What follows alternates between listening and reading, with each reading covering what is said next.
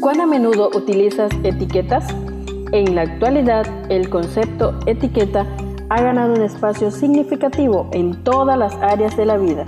Las utilizamos para identificar, clasificar o valorar. En este día compartimos Etiquetas para reflexionar de la autora Carolina Ramos. 365 reflexiones agrupadas bajo 7 etiquetas. Querido joven, descubramos la etiqueta para hoy. Bienvenidos a Etiquetas para Reflexionar. La etiqueta para este día es Historias de hoy. Inspirados en Santiago capítulo 5, verso 16 que dice, Por eso, confiésense unos a otros sus pecados y oren unos por otros para que sean sanados. La oración del justo es poderosa y eficaz. El tema para este día se titula Una historia de perdón. Cuando Melissa era pequeña, se mudó con su familia a Palau. Eran misioneros. Su papá coordinaba toda la obra adventista en la isla y su madre enseñaba en la academia. Eran una familia muy querida por la comunidad. Pero una noche todo cambió. La madrugada del 22 de diciembre de 2003, cuando ella tenía 10 años, un hombre entró a su casa y asesinó a su padre, a su madre y a su hermano mayor.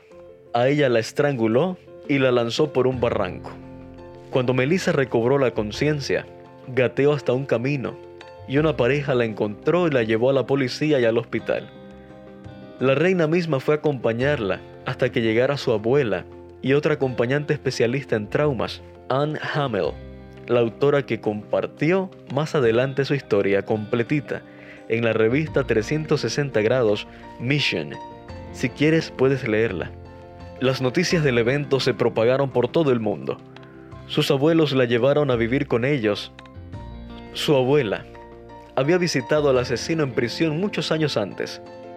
Le había compartido literatura cristiana y le había dicho que tanto ella como su familia lo perdonaban y esperaban verlo en el cielo junto a su hijo, su nuera y su nieto.